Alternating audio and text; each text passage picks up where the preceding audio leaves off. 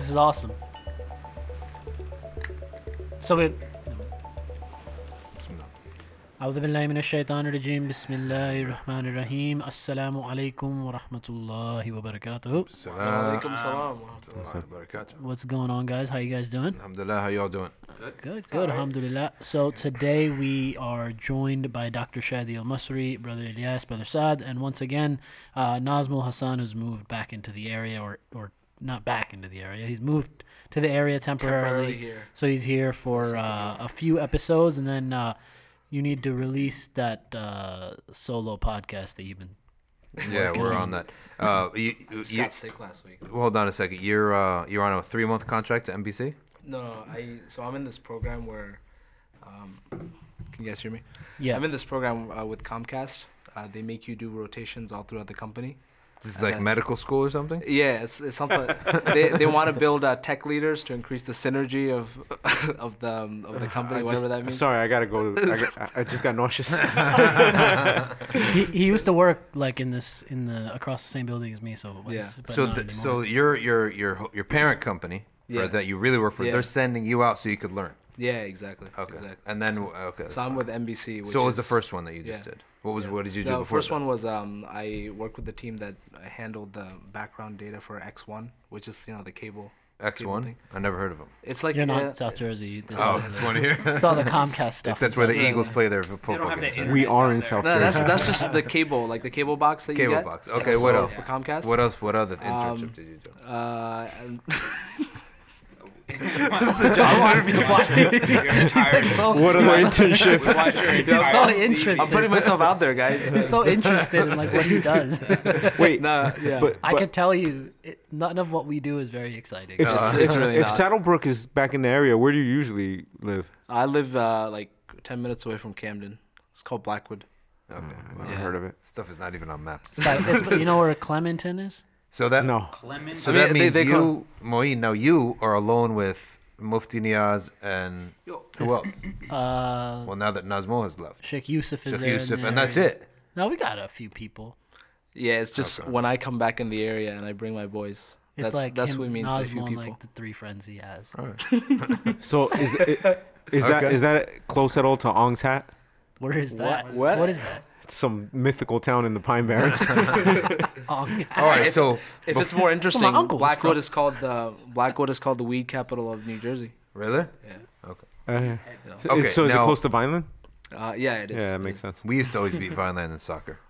We used to Because they were all high. All right. So before we started, Moeen said that the more he watches, what was it, news, or the more No, no, so I- exposed to stuff, the more. So recently, I I mean, uh, before we start the actual episode of the podcast, I wanted to ask a question. Uh, recent, and and it was actually triggered by your recent like status, like you He's know, even using triggered now.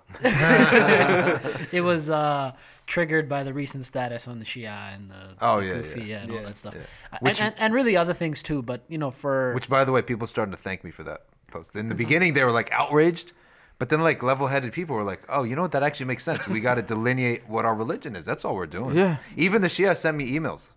They sent me like a block email with a, you know, those emails with Yeah, wall of text. CCC is like, Yeah. yeah. so many people, and then you roll, you scroll, scroll, scroll, scroll. So uh, I said, listen, if if one of your kids became Omar and Abu Bakr and became a Sunni, right, you wouldn't be happy, right? And they're like, yeah, we get that. So likewise, what, what do you think? we get that, right? What, what what do you think is in reverse? And they and I got private. See, see, there's some people didn't want to send to the group, Right, of course. but some of them actually replied me solo. They're like, we totally get it. When you said that, we totally get it. yeah. So anyways, Why are Shias following you? Ah, That's a good question in the. By the way, they should want their kids to become Sunnis because then maybe their dua will benefit them. I mean, we our, our, our, our Islam in America has become that in a lot of circles, they treat it like it's a madhab, and they don't realize that in the Aqidah Tahawiyah, if you look at some of the commentaries, to us to to sort of be nonchalant about a deviancy, right, is is a is a major sin. Right. To sort of be like, oh, it's not no problem. We'll be a ball buddies and stuff. Listen, we could do business together. We could be coexist as neighbors, but there's there's some lines going to be drawn. And here's the thing: is that I use the word heresy, which some people interpret it as takfir, right? No, I said. By the way, little. Uh, uh, someone said you didn't represent the Sunnah proper. They didn't represent uh, the Sunnah properly. I was like, I know because I took the lenient opinion and simply said bid'ah. Right? Malik made takfir. Yeah. Okay. He, his takfir is that if you're merely annoyed with a sahabi, then Allah says liyaghidha bihim al-kuffar. That Allah uses the companions to annoy the kuffar. So if you're annoyed by a companion, then according to Malik, you're a kuffar from the kuffar. But in any event, um, so that's just a little footnote. Uh, because it, it always comes around. When perennialism happened, everyone was outraged. Like two, three months later, everyone realized, oh, we got the point now, Yeah. right? It always and it happened again this time. You know why? Because we have this culture. Sorry, my. Yeah. We have this culture of people who don't want to be mean. Exactly. They're like, Yeah. especially somebody that likes you. Yeah. Like, how can you be mean to a perennialist? He kind of likes Muslims. Yeah. He might even sort of be one. Yeah. Shias. There are they're Muslims too, Yeah. and how can you be mean to other Muslims? And gay people support us in our rallies. How can you be mean to them? But this is irrelevant. It's irrelevant to actual to truth. And when the emotions truth and, and I think what you're what you're saying is that when the emotions fade, people their their That's what rational happens. mind kicks Yeah. in and they go, oh, man, they love to be. sense." They lo- I got a lot of hasanat because a lot of people who don't have friends who don't talk, they were all get, getting together on my f- comment section. To- right, to, to, f- to gang up on you? me, right? because people love to get angry together. Yeah, of course. I think Trump has brought a lot of people together. they people love getting angry at Trump. What were you saying about being liberal? Okay, so back to Moeen. So uh, I'm gonna say you know something that's probably blasphemous in this Okay. podcast. Um, but you know over over the last like you know few months or so, the more I you know study any fiqh or usul and and you know understand just the the dynamics of the West and really what what's happening in the Muslim world, the more you know I see my thoughts and opinions le- leaning towards a more like liberal side. Now, when I say liberal, I don't mean like you know letting go of the dean and all that stuff. I mean actually like classically liberal, right? Like From- generous. like i mean in terms of like flexibility of you know opinions for example like i mean especially in the hanafi madhab right there's a lot of flexibility and when it comes to understanding certain rulings and and understandings and i think there's a there's a nuance that's missing many times in conversations and discussions Triggered. Nuance. Just kidding. Let him finish. Let him finish. He's already Before- a gender theorist. uh, season three, episode two. Moeen became a liberal. It's a good title actually season three, episode four. Moeen's Janazah. may allah protect us from that I mean, well, when you say classical liberal, you mean like i don't mean like oh you know letting go of no, like there's a term classical liberal. It means like a thing, right? Like you do you mean that like meaning like you're What is that? How is I mean, it's it's in general like you know, just being open minded to the idea that there are you know specific. Um, there are like take the the the Shia discussion that you were having on your page.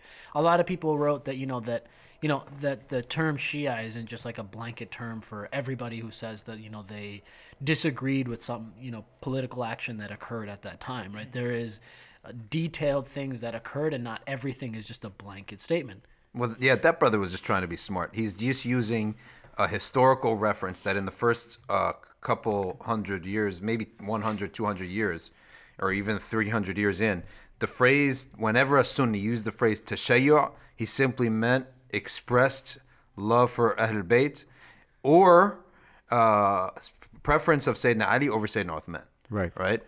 And they used of uh, no Ali over Uthman. Sayyidina Ali over Sayyidina Uthman.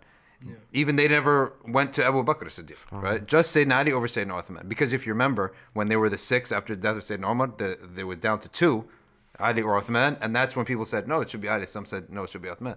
So that's that's what they mean by that. And they use the phrase rafd or rafidi to mean a hater of the Sahaba. So he's took try to take that and be clever and look smart be, on my page because no one looks at him on his page. Only when he comments on my page did he get any attention. So he took the chance to be I mean. I, I- don't care about like what that guy was saying. Yeah. The, the point is irrelevant of what he was saying, right? Okay. It's just in general. I think there, you know, the the more uh, I'm starting to learn, the more I'm, I'm realizing that uh, there is this like delicacy in the way you deal with humans and people and, and that's where the religion is beautiful right it's that it's not just it's made for like this complex uh you know set of people and individuals and ideas and and the, the more um, I feel like the, the more complicated the world gets, I think it's more it's really important to understand that there is like definitely delicate uh, issues and things that occur. Right, everything is not just and and unfortunately, I can't even say these things without like adopting like you know modernist like language, right? Uh, but I, I don't know if I if No, I'm I being know, I clear know, on I what know I'm exactly. meaning, I think I know Give me an exactly what you example. mean. So like, this, this, uh, the best formulation of this that I heard is from Sheikh Abdul Rahman al-Shaguri, uh, rahimahullah, that he would be very, when it came to Deen, he would be very strict with himself and very lenient with his students. Right. Right, right. That's So, exactly like, what I mean. It would be like he would be doing uh, tons of nawafil, and he would just tell students, you know, do your basics and try, and if you fall, it's okay, and try again tomorrow, and you know, renew your intentions, etc. So like leniency with others, without sacrificing the dean and without denying the dean. And I, I get what you mean, and I think I think this turns on two things, right? So there's there's how you interact with people in real life, right? So you have a Right. human being standing in front of you, Oh yeah, things are totally different. whatever they whatever their situation is you have to be kind to them and you have to be you have to listen to them and you have to but when you're dealing in in the the realm of abstract ideas right or like generalities or like groups of people Mm-hmm. that form like one one uh one mindset or one group or whatever Yeah. that's different You could you there you have to stand on the haq Yeah, and people tend to be uh, cutthroat and judgmental when they aren't dealing with a single individual. Right. Right. But I mean, I, I I see it a lot. except for liberals Yeah. who Well, go unless- after Yeah, individuals and- and in a publicizes number cutthroat and way all that, and all yeah. that stuff yeah, Unless you're on different. YouTube, I, you know, too. And, and that's why I see a lot of people. So give me give me an example too. let's say uh, a certain example I just encountered recently, and it's not exactly relevant, but take the example of istighatha, right? Uh, like it's because Nazmo and I were discussing it one day, right? Uh, the you know the asking dua of uh, the tawassul is asking dua of someone, you know, the istighatha is asking someone directly, you know. Um, for something, you know. So, uh, like for example, people, you know, especially in Southeast Asia, will say that you know they're uh, Muslims worshiping graves. You know, they're asking you know graves for things, and then I think there's there's definitely a, a, a nuance to this, a delic you know a delicate nature to this. One is you know there is a difference between you know worshiping a grave and bowing to a grave out of respect. One is kufr, one is haram, right? There is you know it, it when you don't have that like nuance in how you deal with these issues, you could like Oh, make a yeah, totally. you can make a blanket assumption that like you know like forty percent of Muslims are like like kuffar, right? Because like you know the, because you because you had you just you know made a blanket assertion that this Oh, is so, what it is. yeah, right? That's so what I mean, right? That's This tough is- So, so you're that's saying don't be like a, a, a traditional old school Wahhabi. Not You just know, don't don't say like, for example, that uh, these people that are doing this stuff, you know, they they've apostatized and their Well, blood is halal and Well, here's you the can thing. blow them up and with the Can't more, b- ban them from the Hajj. right, right. yeah. and more so than that, it's not just it, it's not one issue. It's not They like ban themselves. It's not like the Shia. It's not like istighatha. Like, but even take for example homosexuality, right? We all can agree that this is a sin. It's haram, right? But you meet an individual, right, who has homosexual tendencies, or is the first thing you say to them, "Hey, listen." You know, this is in our kitab. This is haram. Yeah. Like you need to, you know, lower your gaze and fix your desires. Go Yeah. to a clinic, whatever you need to do. But this is like there is a way to deal with these issues, and I think uh, a lot of that is, you know, glossed over many I mean, times. I mean that's also like just the etiquette of how to speak to people, right? And and and the context that you bring information in when you're having a discussion with somebody. and even um, that's like emotional intelligence. And and I was Yeah, going to ask you guys Right, about right, exactly. how that because there was a lecture this weekend around the emotional intelligence of the Prophet sallallahu alaihi wasallam. And I was going to ask you about guys about that, like I how. didn't get to go, oh, but okay, yeah. that's fine. it's Um, it's up on video. Okay, yeah, but um, like that that's a big factor um, in how you deal with people, right? Like looking at their situation, looking at their context, and if they need guidance or information, um, how your your vehicle for for presenting them with that as well. and and even in the level of theory, what you're talking about is called tafsil, which is that you can have one thing and you think it's one thing, but it's actually divided into two things. Like najasa, for example, is divided into two types. There's najis and there's mutanajis. So najis in itself, like blood, urine, And potentially stuff and that's no, mutanajis is something that became najis because of a cause, such as uh, Right. death. Uh, something animal, your cat rot dies. Now it's mutanajis, right? So just a second ago it was pure. It could lick you, it could do anything, and no problem. But then as soon as it dies, life is gone from it. The same saliva, like a second later, is najis, right? Likewise, uh, what you can use from uh, from what is mutanajis and what's not. And that the madhahib have differences on najasa. So the Maliki school is the only school in which it has a dominant opinion that cleaning najasa off of your body before salah is recommended, not obligatory. Now most people know that it's obligatory, right? And that is a, the more dominant school opinion in the Maliki school, but many people don't know it's not obligatory. It's recommended according to them, and they have great evidences for it, right? The Prophet I said him one time prayed with uh, a ba- with baby. He used to pray with babies all the time and the dominant state of babies' wraps are is their fill najasa, or that uh, because when you purify from najasa, it's from what you're holding too, right? Or that uh, the najis is, uh, or the Prophet ﷺ had uh, sandals one time. Sayyidina Jibreel said, uh, remove them because there's filth on them, right?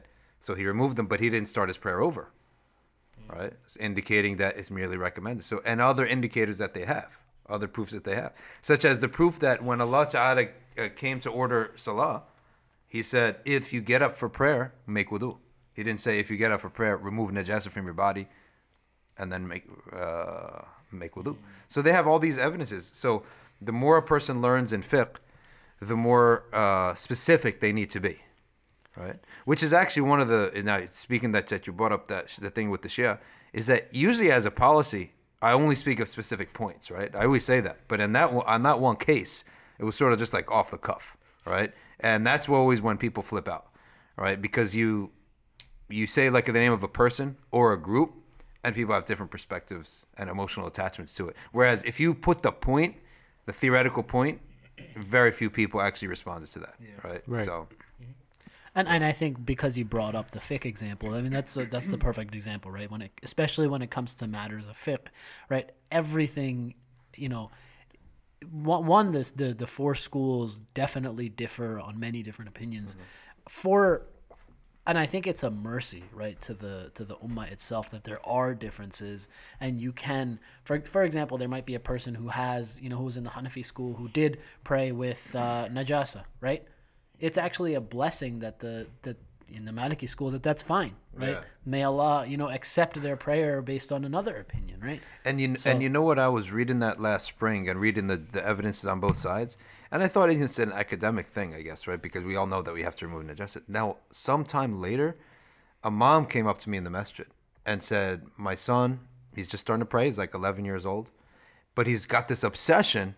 And he keeps going back to the toilet, and he's coming back and pouring more water on himself because he thinks that he's got urine on his on his underwear, and he keeps getting up to repeat his prayer. It's a common waswas, by the way. It's a very for common boys, waswas. especially. Yeah. So I told her, firstly, Sayyidina Umar bin Khattab, and oh, here's the other tafsil about it. Even when we say that you have to remove najasa from your clothes, the actual reality of the ruling is you have to believe that there's no najasa on your clothes, right? Mm. Because you can't even know at the micro level if there's najasa or not. So Sayyidina Umar, he said, well, what you do is you pour some water on your garment and on yourself after going to the bathroom. So now you're absolutely certain that you're the one who put the water there, right? Yeah. You're the one who put the wetness there. That's the first thing. And then the secondly, I told you that in the Maliki school, right, that uh, it's even recommended. So that actually killed the waswasa right away because there's nothing to make waswas about anymore. Right. You- So what you're saying though sounds more like just being edu- more fine tuned.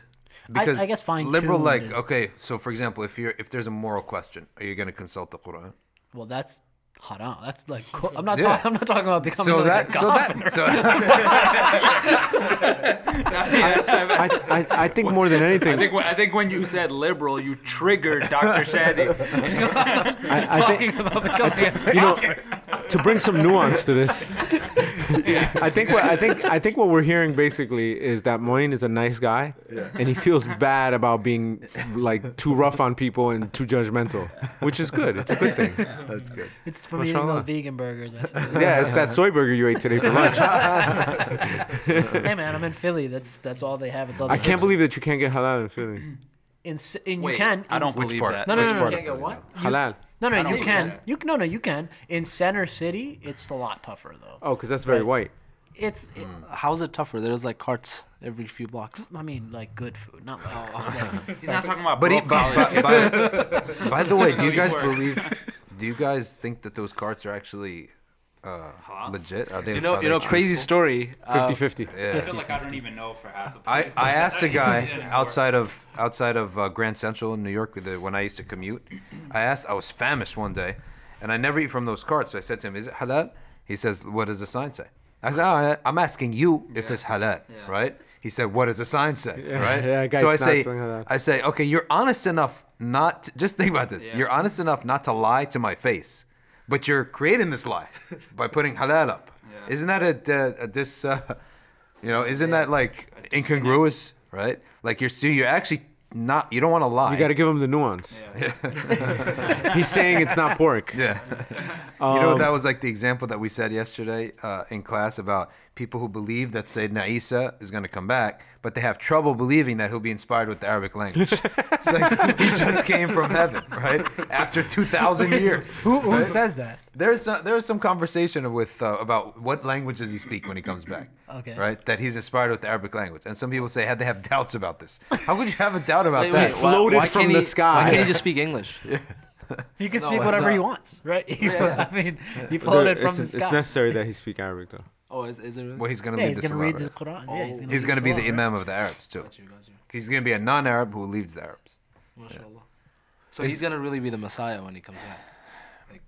In terms of fulfilling that element of defeating the enemy and all that, yeah, delivering the people, yeah. He was that before, but he didn't have the base to do it. So Allah Ta'ala uh, freed him from the people, from those people. With the foreknowledge that there would be people who would take this Come afterwards, and yeah. do what all that they've done. Yeah. But this is, you know. Subhanallah. So I, I mean, I think that that that concludes my that's my that's my thought. I mean, I just, I'm glad. I just want. To. I think we all should be getting that to, with age, with age and experience. If we don't, I think there's something wrong, right? Like there are certain things we know is Islam and is not, and is Ahl Sunnah and is not. But the the nuanced things and how we treat people who come out with with bad, uh, you know, whatever to us, to to the bad akhlaq or what have you. Right. W- with experience, you come to realize that that stuff's gonna pass. They're gonna come out of that phase, right? Because you have that with kids all the time. When you have like one kid, you realize, oh my God, she's in this horrible phase, but he gets out of it. Or us ourselves, Yeah. us ourselves have phases where we're really rude and arrogant, right? But doing dawah at the same time, right? But then you, over time, you realize, oh, that was really wasn't the smart. Like for example, what I just said about the brother who tried to be a smart aleck on my page, that wasn't the nicest thing. So even twenty minutes pass by, you develop. But it's probably, but it's probably true. Yeah, I mean, I Yeah. think So, that- so what I would say is that not all Yeah. truths need to be spoken. yeah. yeah. So I, I the actually, you know, important thing is also right um like our our dean is one of mercy right and so that's that's really what we have to keep in mind all the time Yeah. right Yeah, I I think it's a here. I have a good example, right? Take like you have the. I mean, the feminist movement is relatively strong now, but in reaction to that, you have these like, like. I can't. I mean, Red you, ha- pill. you, you Red have pill. you have these like jerks who are just Yeah. you know uh, you you see these people and the They're way obsessed. they the way they talk to women or talk about women is They're that is not obsessed. Islam. because every issue is Like, Oh, yeah, becoming you talking about Mu- Muslims doing this now? oh yeah. That's Oh, so like, they're yeah. imitating. Yeah. They're It's A lot of. Muslims do Yeah. it. I will we know say, some of them. I will say this though. Everything has its purpose, and Allah places it in existence for a reason, right? Sometimes you have this this pendulum thing going on, right, Yeah. where something swings so far to one side that the reaction is that it swings so far to the other, and that's what brings it into balance. Yeah. Like, and you can see the good in or or the the benefit in a lot of things. The halal carts that we mm-hmm. were just talking about, right? Yeah, some maybe some of those people are earning sayat and selling people stuff in, on the false pretenses. But you know what has happened? Anybody in the in the in the Northeast knows that halal is the good meat to Oh, get, that's true. right? Yeah. And so Really? it it cre- yeah. Yeah. My coworkers think halal is a type of dish so when i tell them that i eat only halal they're like how do you eat that three times a week three times a day right but the fact that they even know what it is right Right, and yeah, anybody that goes to the city anybody that works in the city or that spends any time there or uh, now going to like uh the the halal guys, Yep. right? The hipsters love halal. No, no, no. If you Yeah. if you work with wo- woke hipster folks, Yeah, they love They halal know meat. what halal Yep. is. Really? Yeah, Yeah. because Why they're all they- about the free range and like. But you know, halal doesn't always mean free range. Yeah, Dude, but- I have so many like woke hipster people at work who like respect that I'm a Muslim. like, yeah, you know, like it's like But you know what? You know uh, on on the point that you said that sometimes people do things the wrong way that has an unintended positive consequence, Right. and maybe that's part of the divine plan, which doesn't mean they're going to get rewarded for it. No, that but- guy selling you fake halal is not Yeah. getting rewarded for it, even though Allah Yeah. has used that for a benefit for, Yeah. for a general and benefit. One of the scholars said that the and it was Ibn Taymiyyah, right? And uh, I know some of the brothers they got upset last time because we said Ibn Taymiyyah, but it's okay. He said, he said he made a good point. again right? the nuance. Yeah, he made a and he made a good point. He said that oftentimes, oftentimes uh, the innovators in Islam, the innov- the the deviant groups, right? They actually bring people into Islam that the scholars would have never been able to reach because it would have required them to contravene the Sharia. Right. Right. Right. And so he said that is not a good deed for them. Right. Right. But they, uh, in other words, it's still not a Yeah. good deed that they did that. So, I- I'm sorry, it doesn't justify that they did that. But it's now up to the ulama, once these people come into the masajid, to teach them Yeah. the right sunnah. So that example, for example, how many Muslim women are there now that are Muslim because their husband was sort of in a, doing something he shouldn't have been doing? How many Muslims very- became a Muslim very through large nation? percentage, a very right? large percentage, right? What's How that? many, how many Muslims became mainstream Muslims through nation, right? Yeah. The nation of Islam. Yeah. Right. And how many Muslims? Some of the great ones in, in this country, by the way. Imam Siraj, right? Imam Siraj. Yeah. And and and how many Muslims came through him, right? Uh, Sheikh Abdullah, too. Abdullah. family. Oh, bin Hamid, yeah. Yeah. And how about uh, the people who, um, I tell you, the rulers in the past who conquered lands out of greed, right? They conquered lands out of greed, not out of dawah, out of greed. For example, uh, Hajjaj bin Yusuf, all he wanted to do was clear. He was annoyed by being taxed by the Indians on the route to China. So his solution to that, back when the Muslims had some sway, was to conquer them. Right? I'm just gonna have to conquer you people. So he conquers them, but look at the result. Right? How many Muslims enter Islam as a Right. doesn't necessarily mean he gets the reward, but it's an unintended positive consequence, and which we should say as an usul or a fiqh that if that's ever shaitan might use that for you as a trick to trick people, you know. Oh, yeah. Don't go around thinking that you Yeah. can have a girlfriend And have an unintended and, unintended then be like, well, Yeah. at the end of the day, I'll get the reward of her Muslim. Islam. That's ridiculous. Um, I'll say one more thing about those red pill guys, though, right? Because I know a few of them um, on a online personal level, right? Are you one of the red pill guys? I, I'm not. I'm not. but I'm just um, What's the origin of that term? I don't. I don't. From the Matrix, Ah, that's what I assume. Yeah. But how does that have to do with anything? because you're finally waking up you're to waking reality or up. They're whatever. woke. God. the real reality. God. Real- They're So- like they're like super uber evolutionists. I see. Like they use biology to like demean women and stuff like that. Wow. Like you know, men are like superior. cranium size or something. Wait, they're taking it back. Wait a minute, hold years. on. What? This this might be all the conflict that we that we've been looking for. So you're saying that there are no biological differences? Uh, I didn't say that. Well, what are you? Don't hide now. What are you saying? no, no, no, I mean, uh, they'll be like, you know, men are stronger, therefore men are better. Like they'll use that. Type Somebody of logic. actually makes that simplistic Yeah, I mean, argument. if you look in, uh, you know, Reddit, for example, they're like, you know, Uh, why should why we? would you go on Reddit? This is this is the hub of Red Pill. Oh, okay. It's horrible. Wow. It's like like all See, the. see, I've never understood that website. It is like someone half did a website and stopped. Right? Yeah. It's Yeah. like they didn't even do the website. Actually, it's like not even half.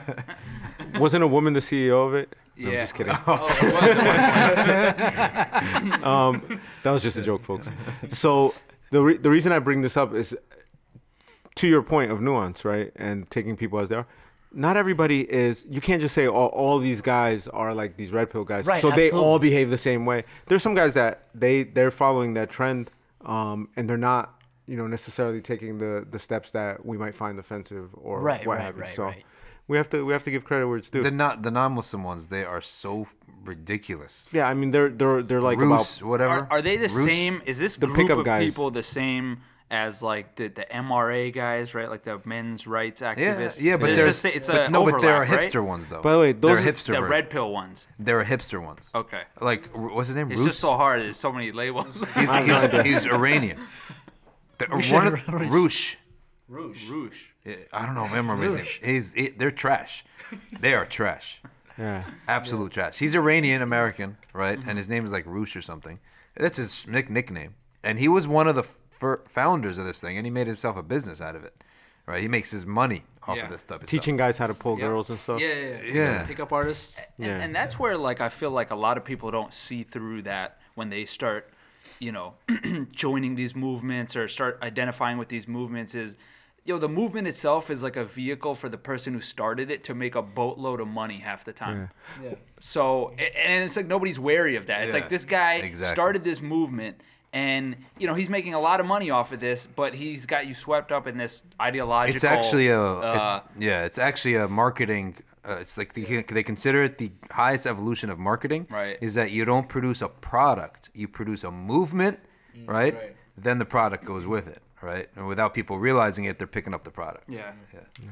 So my my only point to this was there's some people who may not even identify with a quote unquote movement. They just happen to espouse certain ideas that are also in line with those. And not every idea out of the because some of these people are definitely like the guy that Dr. Shadi is describing. Whatever, man. They're trash, they're trash right? Um, and a lot of their followers or a lot of their clients or whatever they have, they're just losers complete losers. right? Who, for whatever reason, don't know how to talk to a woman or have been walked all over by women. Like this, their internal. There was a personal guy- problem. They they they're losers. There was the guy, the guy who went on the curb in Canada to run people over. Yeah. One of his things was that he was like lonely and uh, no one woman would talk to him. Yeah, it's because his personality is all messed up. Yeah. Yeah. But um, I, I, at the flip, I, don't- I don't I don't accept necessarily the uh, assigning to all men who might take a position that's very firm and strong against certain ideologies as like oh you're just a red pillar or you're just an No, all bro. yeah, I mean, because by the way this this is what a lot of women in uh, fem- feminists do or women on the left do is that any any guy that disagrees with like anybody that calls out the fact that there is no such thing as a wage gap that it's a myth Yeah. right? Oh you're just an alt bro or you're one of these red pill guys. You're an MRA guy now which is I'm not I just I'm just telling you a statistical fact There's which a- is yeah. sorry, which is goes back all back to your saying of things have to be split up, and I think we've been saying that for like from a couple episodes. Is that discussions should be on points as opposed to groups? right exactly Right. Yeah, and, and Yeah. I think that's what I I 100% agree with. yeah it turns with into an ad Alex, right? hominem Yeah, I 100% agree with Alex, right? I mean, and it goes both ways. It's not just like, okay, there's these jerk guys who are just making, I mean, they might have valid, coherent, correct arguments, but you don't need to be a jerk, right? Yeah. Like, so, Like I- there, I- there is a, a documentary called Red Pill, which I didn't see, but it only highlights, I think, the old, the old type of uh, uh, MRI guys who like cry and they're just talk sense. They're not aggressive, right? They're actually trying to talk about the wage gap, whereas the the No, tr- those are the Trump's guys- version. Yeah, those old guys, Sheikh, are the guys who are like, "Oh, my wife divorced me, and then she married my best friend, and I still pay her alimony, and I don't get to see my kids, and it's not Yeah. fair." But like, your wife divorced you for your best friend.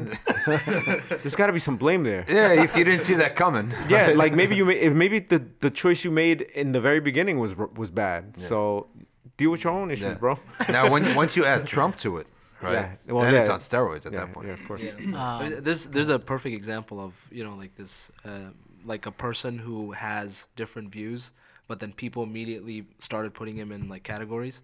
Jordan Peterson. Yeah. So when he started out, everybody was like throwing labels at him, right? Yeah, he's an MRA guy. Yeah, yeah, yeah. He's a What's he up to? What's guy. his status now? Is So- he gone? Is he more extreme now or what? He's he's not extreme. I, I I'm actually surprised by this because I thought he was like an alt writer. Yeah. So, but then the more I listen to him, I'm just like he's just a university professor, like a psychology professor. No, that's, but, that's all he but, is. but what are you watching though? The the late, the early stuff, or where he looks cool? He's just a dude. no, the, No, the- what, I judge him. His phases are are when he dressed like from J.C. Penney, or Well, he has a lot now- more money now. Now he's got a ton of money, So now he's and like he's rocking Tom Ford. he's looked like he's J, on a J. What about to Ford. walk onto a GQ uh, magazine cover? You know, you know what he does in his classes? He analyzes Disney movies. Like that's that's what he does. He's a young. That's his scope. That's his domain of knowledge. No, but He's a young. He, he, he does Jungian analysis. He does Jungian analysis, and as a Jungian, he's gonna hold certain. Pos- he's an evolutionary biologist. He does Jungian analysis, so of course he's gonna hold positions that those people hold, which is like there are only two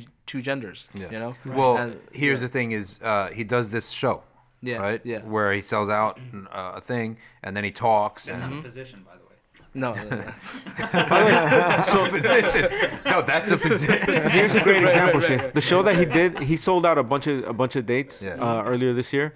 He was doing like two two and a half hour lectures yeah. on Jungian analysis of biblical stories. What is They're Jungian? really is that good. They're really Earth good. Carl, creationist? it's Carl Jung. No, it's Carl Carl, Jung. Jung. What is Carl what is Jung, what though. is what is Isn't that Young Swiss? Is that like It's it's Carl type Jung of- it's with a J. It's a madhab Oh. of psychology. Yeah. Yeah. oh, oh like okay college. okay. Yeah. Carl Jung. If, Yeah, if so you like look it up, you have like uh, Jungian, but yeah, you have Yeah, Carl Jung. Carl He's Jung. not Asian, by the way. you have Freud, you have Jung, uh, you have some of the the communists that like uh, that French them. guy, whatever his name Carl is. Just Carl Gustav Jung. Yeah. Young. It's Young, man. Yeah, Carl Gustav. Carl Gustav, yeah. yeah, Spelled Jung, man. that's what I'm saying. Uh, English is the worst when it comes to stuff. so anyway, so he was doing he was doing like two and a half hour lectures. People were s- selling out, doing two and a half lectures Yeah. on uh, interpret- interpretations of biblical stories. Yeah. Is he Catholic It's- or what? No, no, he's he's, He's, like a Christian though. Yeah, he's a Christian, but he's like a evolutionary Christian. Like he believes. so believes. theistic evolution. Yeah. yeah, so- I mean, he considers himself a Christian, but he doesn't obviously he doesn't accept like uh, Creation of Adam. creation. Yeah. he, so- he has a really weird view of God. Like he says that God is the ultimate principle, sort of thing. So it's it's sort of like a, a psychological doublespeak. He's, But- so he's, yeah, I mean. Yeah, if I was a Christian, I'd call him a kafir. Yeah. but the way people attend, they don't attend to hear a lecture. They attend for guidance. Yeah. These guys are attending to be Well, that's guided. part of his. That was part of when he was in private practice. That's what he did. He helped people, um, like deal with, uh, problems in like the workplace and Mm. like achieving success in life. Like he was like coaching people on how to, you know, negotiate better and. I think he, his customer base are guys whose dads weren't didn't do a good job at being dads. No, that's Yeah. that's what it is. I mean, 100%. he he um like all most of his lectures, he didn't he didn't set out to do this. By the way, like people ask him like, why are men your primary audience? He's like, I don't know. I don't know why men are my primary audience. oh, right? I could tell you. but He one, knows. He's just being facetious. yeah. Yeah, um, no, but one of the one of the reasons is like he talks so much about nihilism and like he Nihilism. n- nihilism, yeah. So um like what Yeah. what what a what a 20 uh, like a 20 something year old uh, American white guy that hasn't achieved anything in his life like he taps into that feeling, right? Yeah. And he he actually gives you like ways to like uh, like a cause to like get out, you know? Yeah. He's like do this, do that, No, clean like your a room. plan, yeah. Yeah, like a plan. so yeah, so that's He's like the basic- old- He's like he's like tasawwuf for you know, like white people. Yeah, Tasawwuf family. Yeah. That's what he is. Tasawwuf family for the average Yeah. American uh, I've, I've, I've, who's uh, has no direction, lot, Yeah. yeah. who plays too many video games and sits in his basement Yeah. all day. Uh, But he but he's like the more academic like Gary Vaynerchuk, right? Yeah, yeah, he is. I don't know who that is. Well, you He's know like what? the guy who always like drops that F Jordan bomb, Peterson. like, every two seconds. It's you know it's Like it, was he a less academic Jordan Peterson. He's like a rich guy. He's like a. Uh, He's an entrepreneur. Yeah, entrepreneur. He does a lot of like the self-help, like guru stuff. Yeah, see, I, But, like, I've never hates been. on- Uh, he hates on it at the same time. He's Yeah. like, stop watching these. He's videos. like, "Stop It's, like, watching really my weird. videos." He's It's really weird. go do something. Yeah. Yeah, see, I, see, you know these things. Whenever I, I actually picked up on one of these things, I said, you know, so and so said this, uh, and my mom would say something like, "Well, I've been telling you that for 30 years, right?" But yeah, So- that's true. Well, you know That's what's 100% amazing is like there's 100%. been an explosion in this industry, right? Like a, in this self-help, like hey, pick 'Cause there are no dads. Because nobody has help. Like No one people has are looking for help. Yeah. Like that's like the biggest indicator that like people are looking for guidance. Is that That's true. there's like I need a book like four hour work week, whatever. All these books that people buy that tell them how to like behave as humans. Exactly. It's like yo, we've had a book for like 1400 years on how to behave I and know. what to I mean, do. you know, you know why too. The the core age group that's Jordan's uh, audience. These are dudes whose fathers are like in their forties. They're the Generation Xers. Those guys are terrible, Oh, man. they are. Those guys are Gen- so self-centered. There's, they, they, they have There's no way they're raising kids in any kind of good way. and they have a habit of abandoning too. yeah. Yep. the Gen Xers, They're quitters. Yeah, yeah, Yeah. And they they'll just abandon anyone, their own kids too. Yeah, they're well. known. Do we have a podcast up today? That was uh, yeah. Something about Yeah. the Prophet Sallallahu I feel like we got to start for real, and you know, like, I think we've killed that topic now, so you guys are just welcome to go on this flow. No, We could do some of it if you want. I mean, if we want to just go way off topic, I have another like question. Okay, let's hear it. Let's do it. It has to go into his "You're Like Philosophy" Yeah. video. that Who's you know. crunching something? Uh, oh. That was What me. is that? I, I- it That was wasn't just a plastic Nazmo. bag. That wasn't Nazmo this That time. this. He tensed up. This rookie- Nazmo was looking around. He was this like, "It's not me, rookie- man." floating right now. This rookie's getting hazed, man. this is rookie hazing year. Season three is his So, rookie so hazing. what's your question? I mean, you know, Trembling in fear. Okay, what's Uh, your, this it- might be a B side anyway, eventually. So, What is a B side? like the other side of the cassette tape. Is the B roll? Oh, oh, all right. Um, so it had to do with uh, the talk that Dr. Shadi sent me. Um, it was on just material reality, and Mm, I love that one. um, so That video. so can you explain parts of the video, and then I'm gonna ask Nosmo to explain what that explanation means. Okay. You told me to prepare. Trust me, this is your this is your domain here. So So this idea in quantum physics has to do with a couple experiments that were done uh, on subatomic uh, on su- uh, subparticles, okay, to see if they would behave as uh, particles or waves. Okay. So what they were discovered is that only upon observation, right, did they behave as waves. When left alone, they were behaving as uh, as waves. Sorry, and then only upon observation they behave as particles. So they travel in a straight line. So they created a pattern, right? When people were looking. Before that, they were not looking, and when they shot these part, uh, particles out, okay, because they had two slits, the particles just went wherever they wanted to go, behaved as a wave. Question: Yes. How do they know it was behaving as a wave if they weren't observing it? No, because they're the it left traces. Okay. So basically, they shot these subatomic particles out of a who knows There's what photons. photons, Yeah. and then through two slits. It's the Okay. classical double, Double slit slit experiment. double slit thing. yeah. And then they they these things went in. There's a photosensitive uh, backing. Correct. Exactly. So that they when they looked at that without observing it, they found it was scattered all over the screen. All right. When they did observe it, they found two bars.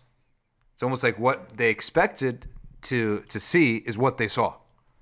So they continued on this, and they came to the realization that um, the idea of the question of is something real does something exist? Does it have an objective reality without an observer? They took all of that, and after, of course, you know, we're talking decades of studies, right? They came to the conclusion that no, there is no objective reality independent of an, ob- an observer. Yeah, an Right. observer. And and what's crazy is so that hold on, wait, back yeah. up before you get into the explanation. So then, yeah, so then they got into the fact of, well, wait a second, if that's the case, then what about the observer? How does he get his reality? It must be only because he's observed. So it's because our society observes us that gives us our reality, right? And well, who observes that generation? Well, the previous generation.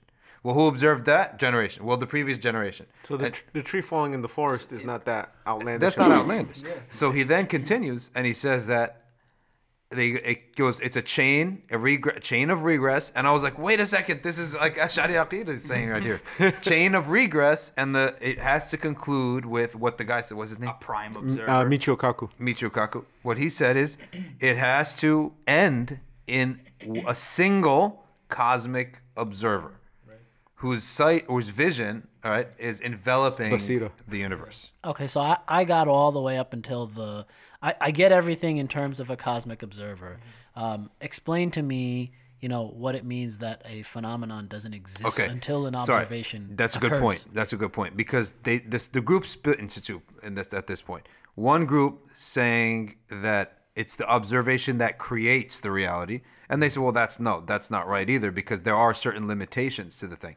What they said is that uh, uh, a reality at the quantum level is in wave form, meaning it, it consists of potentialities.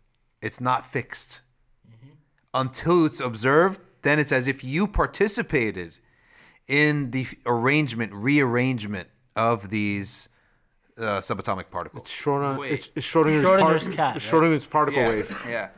So is that what Schrodinger's like cat experiment is? Basically. Exactly. Mm-hmm. That's the that's the basically So how it's like- he's. It is in both states So- until you observe it. So So let's you open that box. So let's say Explain you- Schrodinger's cat. Just so in case let's say we'll know. we'll get back to that in a second. So let's say like you observe something in a room, an object, and you you see it right, and you walk out of the room, and then later you walk in, back into the room, and it's there again. no, because that and by the way, I'm not going to act like a mufti on this subject, Right. but uh, but what but that object has already existed in uh, someone else's observation, so it already has its own fixed state. Okay. So what and what they say is there are two points. So that it they, doesn't go into like non-existence No. in between observations. No, so they have two two. Uh, well, atomism would say that it goes into non-existence and re-existence. That's what constantly. I'm. Constantly. That's what. I, yeah, exactly. Constantly. okay. No, there are two points here. The first point being Let's, let's keep it. Uh, okay. so the two points here being that now you, you caused me to lose my chain of thought. Sorry. Without no, no, interruption, no. either get one person at a time because I'm like, Yeah. Okay. So what were we saying? What were you asking? I was asking, does um, that object go into non-existence? Okay, so the in two- between observations. The two schools of thought on this were that uh, the idea that your thoughts create the reality. They said no, that's actually not the case, right? Because uh, th- it has limitations. So what they're saying is that at the quantum level, everything is at a wave p- form of potentialities. Okay, and only upon observation you sort of take part, right, in forming that. So now the question is can we separate the quantum level of reality from macro reality? And the answer to that is no, because as far off as the quantum level is from your reality today, it doesn't assess it doesn't mean that doesn't mean that they're separate. They are one and the same. and, Right, and that's one the and the big question in physics. How do you resolve the two? Yeah. Right. And here's and the other thing is that the what's the most important thing of all this? The most important thing of all this is that in this theory, it actually requires a cosmic observer. That's number one. But number two, it undermines the base idea upon which the 20, 20, 20th century ideas were all established, which is materialism, which is that there is an independent, objective reality or there's an objective material reality independent of the realm of ideas. The entirety of Karl Marx's thought is based upon this idea. Yeah, materialism. Yeah, So, so this this type of quantum physics So- actually. Be- uh, before before Naz gives his ex- his explanation, there's a couple other things we can throw in here that are equally uh, fantastic. So there's, and, and this all ties in with the observer effect, right? Like what uh, we the influence that we have on these so-called materialist physical scientific experiments. So like if you teach a certain kind of animal how to navigate a maze, right? Like it you learn it learns and whatever they are, right? Some kind of rat and then you repeat that with other rats completely separate genetically non-connected they'll get they'll be able to work that out faster so it's like a unique maze that no rat has ever done you teach it to a group of rats they learn it they're masters at it it'll be much faster it'll be much easier to teach other rats to do the same thing even though there's no connection between them why? Wow. Wait a second. Wait, Does given mean, that, the hold on a rats have never never communicated with other rats. No, hold on. Yeah. It's It's affecting and the gigantic rat brain. hold on. Does it does it uh, because the problem has been hive mind, solved so now it's easy it's more easy to solve Is it because So- it's like a hive mind? Goodness. Allah Wait a Alam. second, is it- i'm not saying i don't I have two questions. Do they does the teacher uh, change? Do they have a new teacher every single time? You get a you get a diagram. You do it in in California in Berkeley. They do the rats. Wait a few weeks until those rats have mastered it.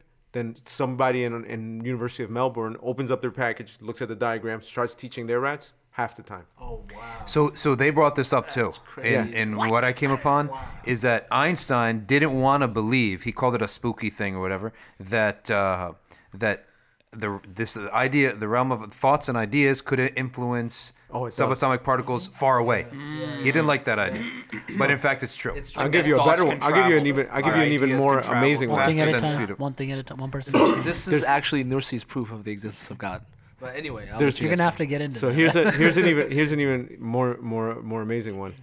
Certain experiments, right, that are repeatable. It's not like the fake experiments that like with that they discovered with the APA recently that they were people were faking the results. But like an actual experiment that you do, right? So for the first time you've done an experiment, you mix these two chemicals, you get a certain reaction, right?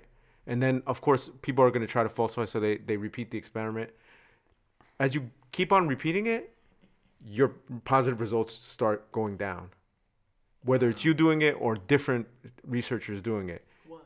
So like your experiment starts failing at a much higher rate and it just fails exponentially more and more. Well, believe it or not, we have something Like in the, the, thing gets tired of of like we Yeah. proved it Like already. Why you keep trying? Yeah, We've already proved it. Check Stop. this out. When, when I was doing my It's amazing. It's crazy. when I was doing my PhD thesis, Imam al-Haddad um, one of his students, he got very good at hijama, right? He got popular in the town for hijama, and he was re- becoming very popular, going around all these houses doing hijama for people. So Imam al-Haddad didn't like it, right? He didn't like he didn't like his student being popular, like this fame. Why? What, he he felt it was a bad influence, uh, bad on him. Sure. And it happens, you know. Sometimes youth getting popular is no good for them. So he said, right, in his one of his uh, uh, other disciples writes was writing his diary basically. He said, I figured I would end it, right? And he said, How would you end it? He said, I just asked him to come and do it in front of me, and I started looking at it and looking at it and praising it and praising it and praising it, right, right, until basically the he knew from his experience that by doing that it would kill the results SubhanAllah. and it, and then from then on the hijama stopped having an effect on people like people were waking up refreshed happy etc feeling great all of a sudden all the effect of as they call the the they call this a selb. And i remember a uh, in in london a sheikh told me that so and so who was another young sheikh was getting very popular but he was becoming arrogant right? He said you know what the awliya did? He said they started looking at him right and just staring at him right? And when they did that, he lost all his barakah. SubhanAllah. Right? So it's almost like very similar to a type, the power of hasad. Yeah. Like we know that hasad is a power, right? Right. Hasad is a reality. Not a power, but it's a reality. No, it It's is a reality. It's a negative thing that comes out of the eyes of people. I told you last time I They went call to it Morocco. selb. right? Yeah. That said is real. Yeah. this is this is consciousness having effect on material reality. Like Yes. it's completely Yes, it's and completely- and and subhanallah, I'll tell you who talks about this in a completely uh, anecdotal way and in a non-scientific way, but they are so confident. in. Uh, salesmen and CEOs, because CEOs are basically big salesmen, right? Big shot sales, big time salesmen, in a sense. But salesmen really have to rely on confidence. They have to rely on belief that the next person could think could be a sale, right? And that's one of the things I actually love about sales is that uh, the concept of it is that you only eat what you sell. You're not you're not getting a salary, right? So you really rely and digging deep on making the next sale. So they get really deep into psychology, right? And this, the raw psychology of desperation of, of how do I bear through this uh, re- rejection after rejection after rejection. And some of the biggest brands in the world today, their uh, founders, if you read about what they have to say, they have n- very little to say about business and a ton to say about psychology. And one of the things that they have to say is that really this idea that you simply believe something regardless of the facts and numbers in front of you, right? Is greater than even the product itself or any of the competition or any of the factors. And let me, before I turn it back to Moeen, bit about the Prophet sallallahu alaihi wasallam, a couple of things that he said. Prophet sallallahu alaihi wasallam said, "Don't look at your, don't count your wealth, or else Allah will make you poor." Right. Mm. So counting wealth. Number two, he said, which is not necessarily a fiqhy thing that don't look at your bank statement. That what he means by that is spend freely in charity. Spend freely if the cause is good. Right. Don't be stingy. That's what the Prophet meant. And uh, the second thing that he said, sallallahu alaihi wasallam, is that one time the Sahaba came. There were not enough. There was not enough food. The Prophet sallallahu said, "Oh Aisha, what's in the pot?" She said, "Food for five. Right? He said, "Bring it." He said, "Close it." Uh, every time someone comes, scoop as if there's no bottom to the pot. Right? And close the pot right away. Okay? Say Bismillah. Scoop as if there's no bottom to the pot until the person says enough. In other words, don't ration out scoop for scoop for scoop. Don't say, well, there's 10, so half a scoop for each. So she did that. And then after the gathering had left, uh, 50 or 60 people had left, she said, everyone ate, O Messenger of Allah. Everyone ate. He's, uh, and then she opened the pot and looked at it. And he said, Oh, Aisha, and if you hadn't looked, they would eat until the day of judgment. So, well, I I mean, and, and that's I think that's going to be a great segue into my next you know point, which is you know the the existence of miracles. Um, I just want to say one thing before you uh, before I cut you off. This is why last episode, as soon as you said, as soon as anyone says anything negative, for example, as soon as you said, "Well, we tre- we treated the problem of evil, but we didn't do a great job," I had to interject right away And I said, no, we did a great job, right? because, and I don't even remember the episode. I can tell you because didn't do a it's, it's become like a habit that wait a second we we did the job that we said we did. If it's great that was a great job right? So because it becomes a psychology it becomes a reality Yeah, so you're the You know? you're the CEO and I'm the product guy. You sound like the accountant, man. I'm the product We guy. got the uh, IT guy sitting over here. I'm the product guy that actually is responsible for, for making We the got content. we got legal counsel.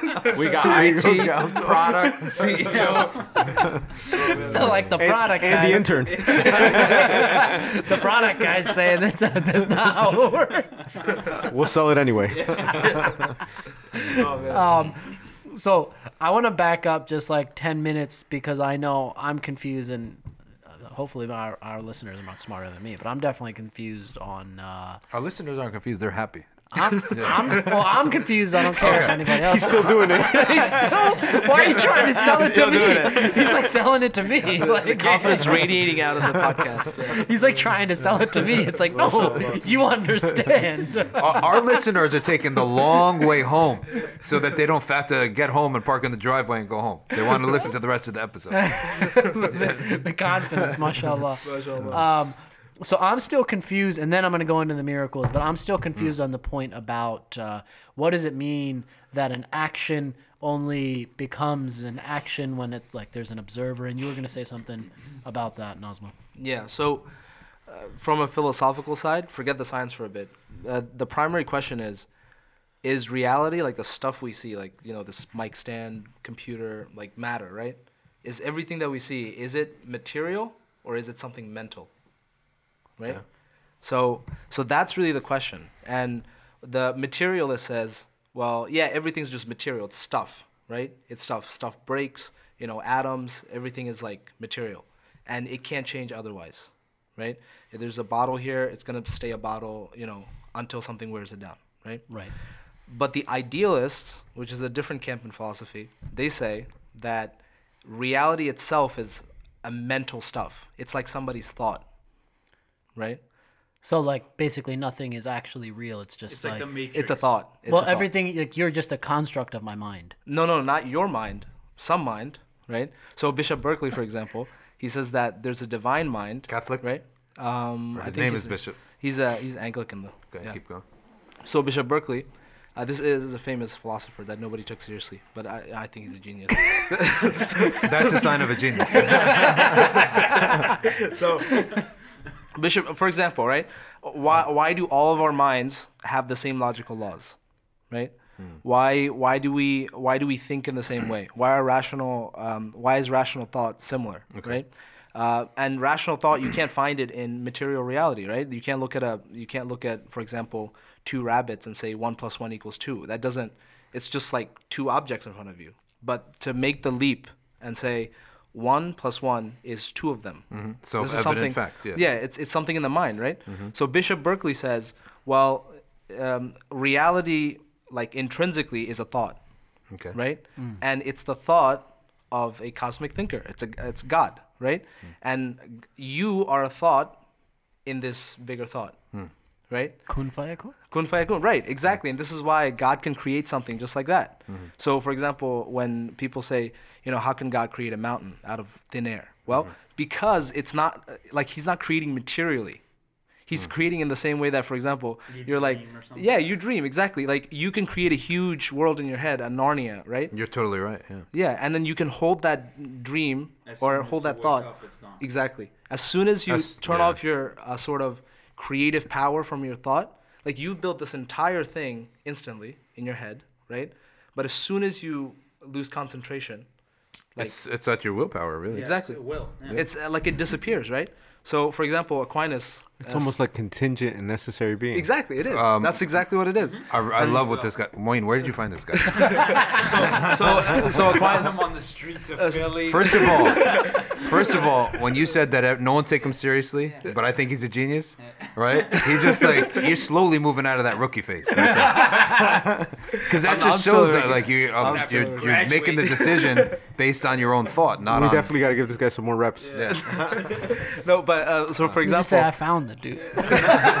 no, Mu- Moeen found me. yeah. Okay, keep Yeah, going. So, so, um, keep, keep going before I do hasad on you. Mashallah. so, so Aquinas says, right? Aquinas is something amazing. I think it was Aquinas.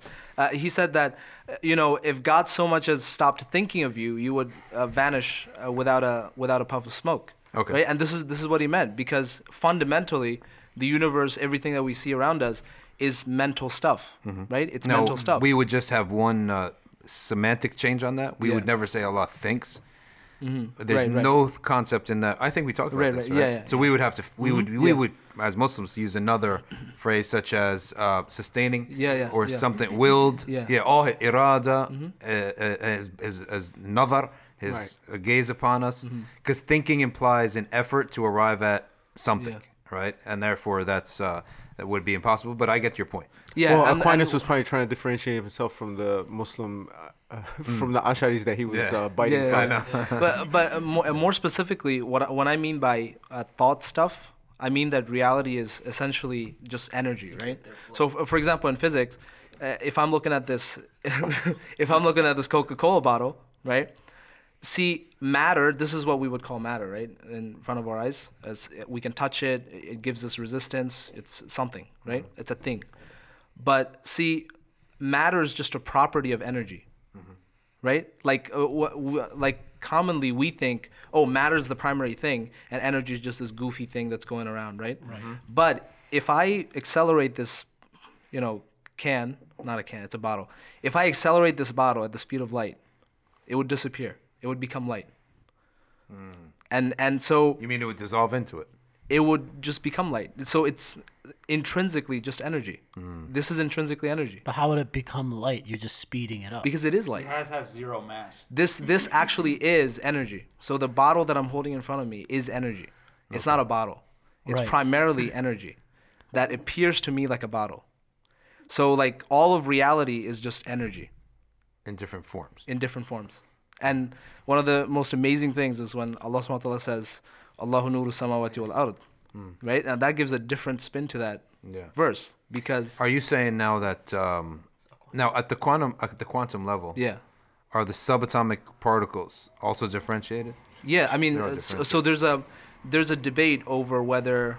So do you guys know what continuous and discontinuous means?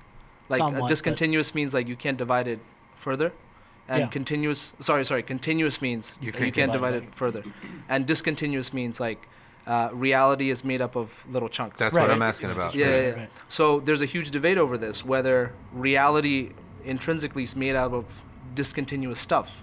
Sorry about the heater sound. Yeah, it's my. Or, uh, no, they like- they like it. So the Asharis would say.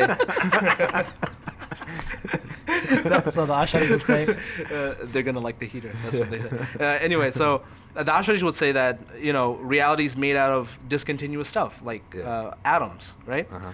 But someone like Einstein would say reality is made up of continuous things. So like I can keep dividing an atom to infinity. into into different essential parts. Different so essential every parts. it- atom consists of essentially different subatomic subatomic, subatomic particles, Okay. and I could divide those. I could divide those. I could keep Yeah. going. And there's a huge debate over this, and there's no way to find out. That's out. infinite regress then. Yeah, exactly, or but there's no way to there's no way to yeah. find out if you can keep dividing an atom because there's no way. There's no could, way to find out. Yeah. Actually, you know how the Ash'aris resolved that problem? Well, they said that the smallest unit that that uh, the- what we call the atom or the dharra, Mm-hmm. Yeah. the smallest unit is that which has no dimensions. Subhanallah. Because You know- once you give Oh, it dimensions, crazy. you can't. You you, You know, just you know who else? You know who else said that? so excited. He's so excited. the audience can't see the look on his face.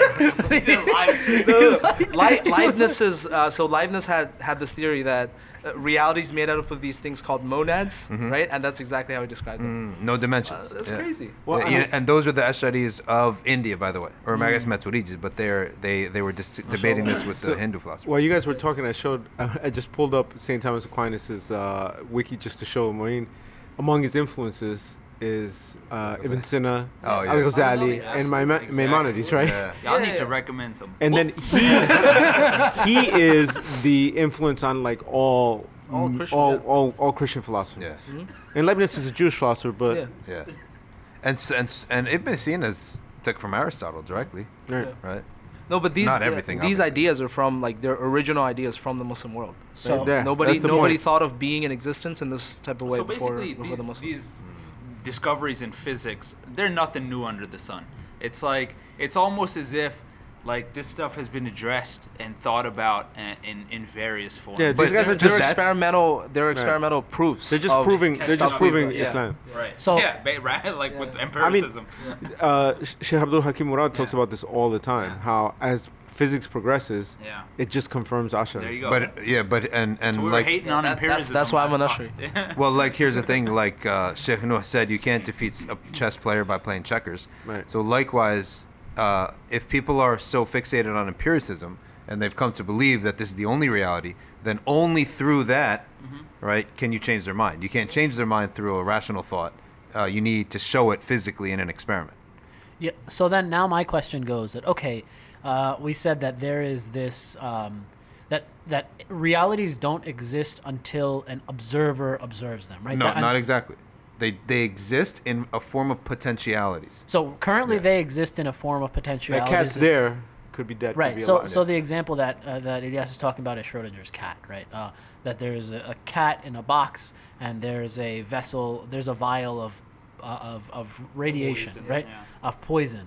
Now, the box is closed, and at some point in time, you open this box. Now, before you open this box, the question is: Is the cat dead or alive? Right. yes. Right. yes. Uh, so the answer is that it's both, right? It's both dead and alive. So the question is, how can it be both dead and alive at the same time? Potentiality. is that there are and uh, there are two different potentialities. One is the potential of you know it being alive. The other is the potential of it being not alive. So uh, my question is, okay, let's say all of phenomenon that exists, all of actions that exist in the world, they're potentiates, right? Like me just you know dropping this phone on the ground. It might not have fallen on the ground, or I might have decided to throw it that way or this way. All of those different potentials that exist, right? Now, what does it mean that those don't exist until an observer is there? That, that's what I didn't understand. Good point. Oh, you guys. Are Yeah, yeah, you take All that. right. So so um, I guess the one way you could think about it is qadar, right? There's there's some there's some conscious mind that's making a decision on which route to take, right? So for example, you could have you could have um, so this is actually one of the proofs of the existence of God, right? The bottle in front of me, it has potential to be a bottle, right, or not be a bottle. Right. Furthermore, it has the atoms in the bottle has the potential to be arranged in this specific way or not be arranged in this specific way. Right. Furthermore, and I'm talking about like right now in this one segment of time, right? I'm not talking about you know causal regress, whatever. I'm in this specific moment of time, and then so on and so forth. You get an infinite regress right here, right now, of infinite regress of choices, right? An infinite potentiality. Yeah, right? be, because if there are infinite potentialities, so there must be some conscious mind that is making a specific choice as regard to all these things. Subhanallah, that just Right? blew my mind. And that, yeah, yeah, yeah. So, so that is the argument for motion that I keep mentioning. So, and that's my favorite argument for the existence of God. Which can you? Did you say that already? Uh, no, I didn't. Can that's you a, say that's, that? That's a future podcast. Okay. It's gonna take, like- No, it's well, not, and, it's not a and future podcast. in in more in in simplistic uh, Sim- or Yeah, yeah. simple and Yeah. simple theologically speaking, Mm-hmm. not the not the quantum physics element. Uh, theologically, to uh, in a khutbah language, Mm-hmm. right, which is where everyone could understand, because the Prophet ﷺ always spoke in ways that the uh, intelligent and the simple could understand. And he sallallahu alaihi wasallam said, uh, "I'm in the good opinion of my slave, and as he thinks of me, he will find." Right. So think good right? So uh, that that hadith was always something that I remembered whenever I heard people talking about the link of of thoughts with realities, which is that um, if the if the prophet's telling us literally, if Allah is telling us literally, think, and that's what you'll find. It's almost as if He's telling us.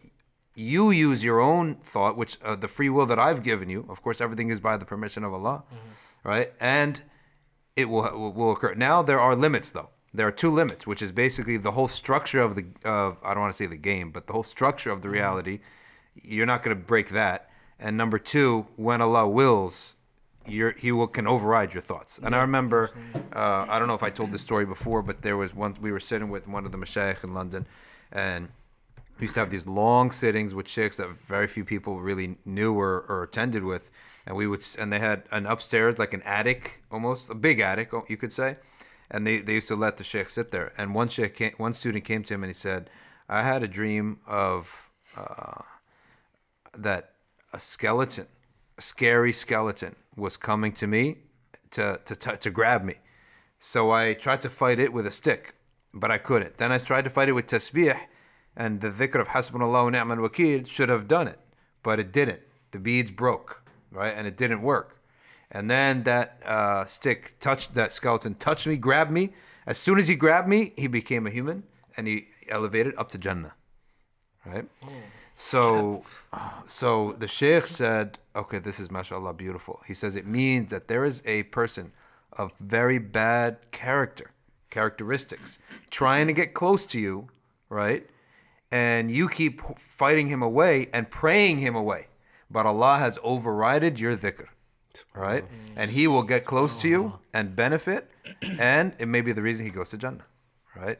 So um, that that sort of brought up the point that, yeah, as we think, the parameters of reality are set. We're not changing those, and Allah can override us at any time. Absolutely. And and is that is that sort of like how miracles work, right? That you know that per the parameters of reality are sort of or, overridden, um, and- and that's where my question is, right? Like, what what exactly is a miracle? So before we even touch on miracles, uh, this reminds me of like you know how if you make dua, right, you can change the potential of That's- things that's that that happen, Yeah. right? And so this to me seems like a direct manifestation of that idea that like hey you make dua and you change the potential of what could happen in a- as God allows it. Yeah, to and the religion of Islam is the greatest, re- the the only religion that has given so much, uh, I would say, power, right, to to free will, or so much agency to free will. If you think about, I think we said this last week, right? In Judaism, you're born into it, right? In Catholic and Christianity,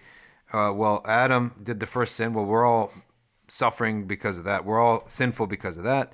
And then Jesus is crucified on the cross, so all of a sudden we're all saved, and we didn't do anything in between. I didn't do anything to be found guilty or innocent. So, but in Islam, uh, the Prophet ﷺ said, nothing changes qadar except dua.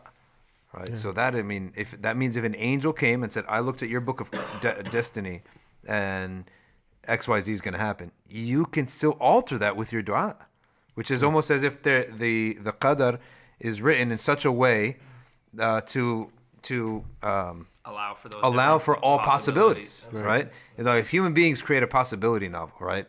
Well, if you turn right, go Choose to your own adventure. yeah, exactly, right? If if, if you, why would we imagine that the we can't make an imagine the loh, the book of destiny. Mm-hmm. right. We can't imagine how we want to imagine it. Why should we imagine that it's just a linear thing? X happens on Tuesday. This happens on Wednesday. This happens, right? Well, why can't we imagine it in a way for, in a form where our dua, if you were to say this dua, this will happen. If you were to say this dua, this, why else would the Prophet ﷺ said? And if you had not looked at it, it would have lasted uh, until Yom Qiyamah, right? So there's a potentialities there. That actually even shows the permissibility of believing in a, a universe with potentialities. I mean, I think the greatest the greatest example uh, for the tremendous influence that consciousness has upon reality is the idea of intention, right? So all actions are by intentions, right? And this is what gives them meaning and what what the end result of them really is, despite whatever their physical appearance might be. They're one is completely different from the other. I mean, the the most extreme, right? One person says La ilaha illallah, and that person attains unto Jannah, mm. which is the greatest thing possible for the human being. Another person says La ilaha illallah, but he's a hypocrite. And his intention, all the only difference Is is, what's in his heart, what he right? willed, what he willed, or what is what his consciousness, intended. and that pushes him further into the hellfire. And we have also uh, that the Prophet sallallahu alaihi wasallam said, Sallallahu alaihi wasallam. uh, "Niyatul mu'min khayrun min amalih." That the intention of a believer is superior to his actions. So your your actions are limited, but intentions. Now, if you think of someone like an Imam an-Nawawi, or think of many many people, right? Their influence lasts all this time. you got to think that th- they, it was an intention that they had. They had such a strong intent, all right, to help the people, right, that Allah Ta'ala dragged it so that they were helping centuries and centuries and centuries of people. And how many people in history are like that? Like there are a lot, in material and otherwise, secular and otherwise, Muslim and otherwise. Like they intended something grand, and it's something that lasted way beyond their lifespan. Mm. So then I, I think the, the the question I was leading off of, what you know, based on what Saad said, is like you know when we understand dua also, but also like miracles is, you know, how do we then understand what a miracle is? You know, how does Islam actually define a miracle? Is a miracle just something that uh, occurs that doesn't regularly occur? Like what is a miracle? Like you know, a bus falling from the sky? Like, So karamat and mu'jizat. I say that because I there used to be a kid, uh, there used to be a guy in my high school, and every time we would ever have a discussion about about God, he would say, "Ask your God to make a bus fall from the sky right now." it might fall on his head. so that's why I use that example because he would say, you know, like you know, make make a bus specifically a bus. Who's actually asking you to exercise godly powers. Actually, Yeah, that's that's, what he's he was asking. asking. He wasn't asking you to ask God. He was saying, Yeah. "Do it right now, and I want to see this result happen." Yeah. So he was actually trying to like you know insinuate that Yeah, you know well, you had The, his conception of. God is is a servant. Right. ex- Yeah. E- Even if a bus fell from the sky, he'd be like, "That was a coincidence." Yeah, yeah. And that's someone who who, who it's in the Quran, right? Even if Yeah. even if the you know, Exactly. they're raised to heaven, they would Yeah. make some excuse. and that's the type of person that uh, ne- never had sounds like he never had a strong authority in his house teach him any manners, right? was he Caucasian by any sense? Yes. He was. I can tell. No black man would say that, right? They Mom, I don't want pancakes now. yeah, yeah, exactly. Yep. His face just got pancakes You're if right. he said that. Exactly. You got a frying pan to the face. Exactly. I'm just So- gonna say nuance there. So, so- Just a joke. just a joke. Yeah. Just a joke. But, um, Yeah, the and question, you, you know who yeah. actually gets offended by when I generalize on whites is the uh, poorer whites because they actually do raise their kids, right? They have a sense just by the fitra of just poorer white central. yeah, you know what, Sheikh? I think you're. I think the the proper dichotomy there is like working class versus like that's what upper I mean. middle class. That's what I mean. Yeah, Yeah. because yeah, because It's just that uh, in America that's divided by racial. Yeah, lines. racial lines. Yeah. So um, the miracle, the karama and mu'jiza, the only difference between the two is that a mu'jiza comes with a claim of prophecy, and the karama does not. And the the definition of one is that uh, it is something that breaks what is a known uh, cause and effect. It reverses a known cause and effect. So what is it not? It is not. Uh, I can't explain something, therefore it's a miracle. It's not that. What the atheists try to uh, corner us by saying you guys just believe uh, you have ignorance on a matter, so you just put it on God at that moment, the God of the gaps type of theory. Like Well, you we- run into somebody unexpectedly and you go, "This is a exactly, miracle." Yeah, yeah, So we say that uh, we could say that's karam from generosity from Allah, but as a miracle, a karam and a is something that is a known cause and effect. Okay.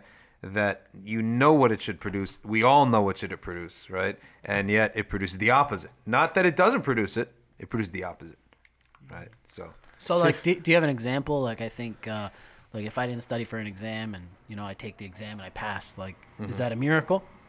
No, you We- might just be smart. Well, that's it. Like, I knew I didn't know. we would say- there's no explanation. No, we would say that that maybe is Allah's generosity and mercy. But for example, if you lifted your pen from the paper and the answer appeared, right? That's a miracle because you just reversed the action that should be, right? So uh, Prophet Ibrahim went into the fire. supposed- Should be pain. What did he find? Peace. He said the best days of his life were in the fire, right? When he was put into that fire by Nimrod. Or what happens when uh, with gravity, with water? Water is supposed to be water, but then with Prophet Musa they split. Okay, the, the Red Sea split. Things like that, where it's a known cause and effect that is reversed. And uh, Sheikh, is another feature of mu'jizat that they're meant to prove that the, the prophethood. uh, mu'jizat should be announced. They are meant to prove prophethood. In the majority of cases, a prophet can do a mu'jiza by himself, and in the majority of times, a wali or a mu'min, uh, the karam happens on accident, right? Uh, a, a mu'jiza should be spread around, but a wali should hide his karamat. He shouldn't ex- uh, tell in the sense that he should be sort of shy about it. Why? Because the wali is still fallible. The wali could become arrogant, right? It's, he's fallible, so he should hide it. Whereas the prophet is infallible, he needs to tell the people, look, watch what I can do, so you can believe in God, right? So that is uh, the di- some of the differences. The what what we talk about as miracles when we say, oh my gosh, it was a miracle. Let's say we're talking about someone, uh, and then all of a sudden um, we see him cross the street, right? That's what we would call a bishara. Bishara is a good news from Allah Ta'ala. Like, I'm pleased with what you're doing. So it's it's it's not a miracle, but it's a bishara. For example, oftentimes one of the first stages of wilaya that a person has is that almost every time they talk about something, right? It's like once a week.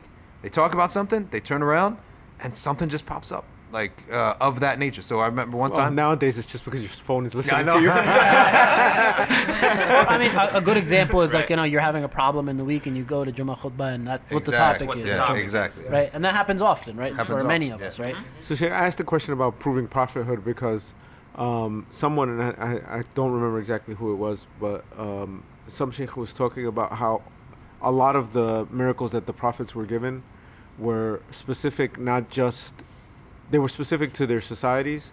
So for instance, uh, for Musa alayhi salam, um, that's a, that was a society imbued in magic and they practiced magic. Correct. And so the miracles that Musa was given, many of them were like magic, but even stronger and more powerful, Yeah. right? So the people would see them and they're all impressed by magic and they see him doing these things and they go, oh, subhanAllah, or he's even greater than any of these magicians. Than that, yeah. Or like Isa alayhi salam is in a society where they practice medicine. The Jews at that time, they were Mhm. already advancing in Correct. medicine. So what does he do? He cures sick people, Mhm. even raises a dead person Mhm. in, in one of the narrations.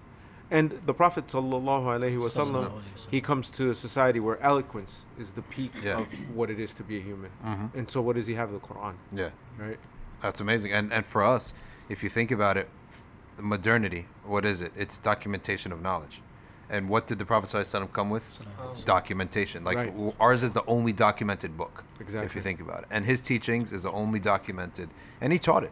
So it's not an accident, right? He said, uh, nar- s- s- narrate what I teach you because maybe the listener right, will understand better than the speaker. And then he said, May Allah uh, bless or may Allah uh, uh, have mercy upon someone who hears my speech, sami'a maqalati, fahafidhaha, right? And he memorized it, uh, and then he, re- he transmits it as he heard it, right? So the idea, the principle that the Muslims should narrate the hadith as we heard it, and that's really why we are still Muslim today. Yeah. Of course, bifadlillah, but think about it. You guys are all smart people. If you didn't have historicity, if there was no sense of, I can actually definitely know the Prophet said X, Y, and Z. Definitely know the Quran is X, Y, and Z, right? In the sense that it's not a, a mythology, a book that I don't know where it came from. I, we can trace this back historically. I don't think many people would be as confident in their Islam or they would even accept it. And by the way, they probably wouldn't even be liable in the sight of Allah. There would be To like accept it. 500 different Islams. Yeah, there would be as well. 500 Islams. It's like Christianity. Yeah, and and we would, uh, and Allah Ta'ala may not even take us to account because on what basis we rejected something on a rational basis? That I, how come am I supposed to base my belief in li- uh, and, and way of living on an unknown? This is why Right. I see people who who are, you know, they're not atheists, but they're agnostic in the West, and they don't they don't have a lot of exposure to Islam. I don't look at those people like, oh, they're such they're they're kuffar that are rejecting Allah Yeah. necessarily, right? Yeah. They're just saying, I don't know, It's and it sense. doesn't make any sense to believe in the stuff that's out there, Yeah. other than Islam. And if you notice- agnostics are often less aggressive as well. Like Yeah. they're Yeah. less like yeah, they're not. pagan Ari- that, no, no, the atheists are they're a religion. Right. and That's a it's, religion, It's yeah. uh, they're Iblisians. Yeah, that's what they are. They're No, they are Really, it is. because at the core is they want to do whatever they, f- they Yeah. want, and they don't want any rules prohibiting them. That's why they're all libertines too. They do, they, they just live these disgusting lives. Yeah, and the and the proof right. to the idea of believing in God Absolutely right, is though. the the idea of believing in God is almost fitri. It's almost like you can think about this and come to something of a conclusion. And a lot of people say, you know, like I've thought about this, I'm 50-50 on belief in God, right? But belief in a prophet takes a lot of effort to takes a lot of more study almost to, to, to discern this was actually a true prophet, and that's why the science of um, uh, of, that's why dawah involves so much of talking about the prophet more than about Allah, right? To show people and the and the greatest khidmah. That's why I actually think that uh, Jonathan Brown, who inshallah is going to join us uh, hopefully uh, for an episode in December, which I'm looking forward to. Hopefully the the schedule of the day fits because there's a lot going on that day. There's hijab fest in the morning, then there's um, his talk at night. So hopefully we'll fit it in, right? But um, the what he did with in terms of Bukhari to me was it's just so important. People don't realize how important, right? And even if he doesn't teach that book, but it's there, we know it's there. And uh, I've I used to always read from it his PhD thesis when I was working in uh, universities. I was pull it out. It's one of those Brill door stoppers, right? And and There's like 50 copies in the world, and they're $800 each. I know, I know exactly. and you could swim in it, where he's actually showing you, right? And also, uh, non-Muslim did it. Harald Motzki, right? Showing you that when the Muslim Hadith scholars say the word Sahih, it's actually a historical statement that pr- is most likely, like, with a high, high probability that this happened. Almost to like a very, very high probability that you could say it's a historical fact that it happened. Pr- probably some historical facts are less uh, Oh accurate. yeah, totally. No, for sure. Absolutely, for sure. Yeah, all the stuff we know about Greece comes through like one guy, right? like Who was like Herodotus. Herodotus, yeah, yeah. yeah, it's like Exactly. you know, and Herodotus, like it's known that he, um, uh, the stuff he says about Egypt or something, like he he got it from a person who went to Egypt. Like he didn't actually go there himself. So, so, saying, so, so saying that they're almost as certain as historical fact is actually an insult to the science. You know, they're true. actually better than historical That's fact. true. It's another level. It's another level. We should actually say history is like close to Hadith. Yeah, we we, should- should, say the opposite. Well, we said this in the Yeah. last episode, right? Which is like, in in terms of transmission, the levels are Journalism. journalism is at the bottom, history, and then hadith transmission. Hadith transmission. yeah. Absolutely. It's the pinnacle It's the pinnacle because that's heaven and hell there, and there's what should I do with my life there? Right. Yeah. So, so the Quran continues to be a miracle today, though, Yeah, right? So this is the only miracle of any of the anbiya that that has lasted this long. That persists, and that will persist for as long as as people memorize Quran. Yeah, they say that the uh, miracles of a prophet is like lighting a match, right? And then as soon as the match goes out, all you rely upon is believing the people who saw it. Right. Whereas the Quran has come to you and it's sitting with you. And one of our uh, old friends, I don't remember if you remember uh, Moore, Chris Moore, um, Yeah, Khalil Khalil, Moore. yeah. So he said that when he became Muslim, he was always wondering about the Virgin Mary. Do they believe? Do these Muslims believe in the Virgin Mary? So he went to the bookstore. Back in the day, there were no internet, right? So he went to the bookstore. He bought a Quran. He came home. He opened it on his bed, and the chapter he opened to and I, oh, was Mary. It said Mary chapter Mary, right? He began weeping. He shut the book, and he became Muslim, like on the spot. That's it. So if that's not Allah Ta'ala, now we say we talk about miracles. Okay, that's not a miracle. The book didn't float, right? okay. But but that's a bishara. That's a Yeah. like a karam from Allah Ta'ala. That is Allah Ta'ala taking action, right? And Allah is always acting in a sense of lima yurid. He does what he wishes, but at all times. But that's like where the veil of of cause and effect and the veils of of okay, this is normal life or this is a coincidence Mm-hmm. It's goes up. provident. It's like it's so. Yeah, it's, it's so the right there Yeah. that uh, he became Muslim on the Right. spot. when the veil is lifted. That's like that. Is that the name of the episode? when the veil is lifted. They're gonna think it's a hijab. They're gonna listen to the first five Yeah, minutes of yeah. We're Wayne lifting becomes a liberal. It's, it's like a BuzzFeed article. It's like the opposite of what you read.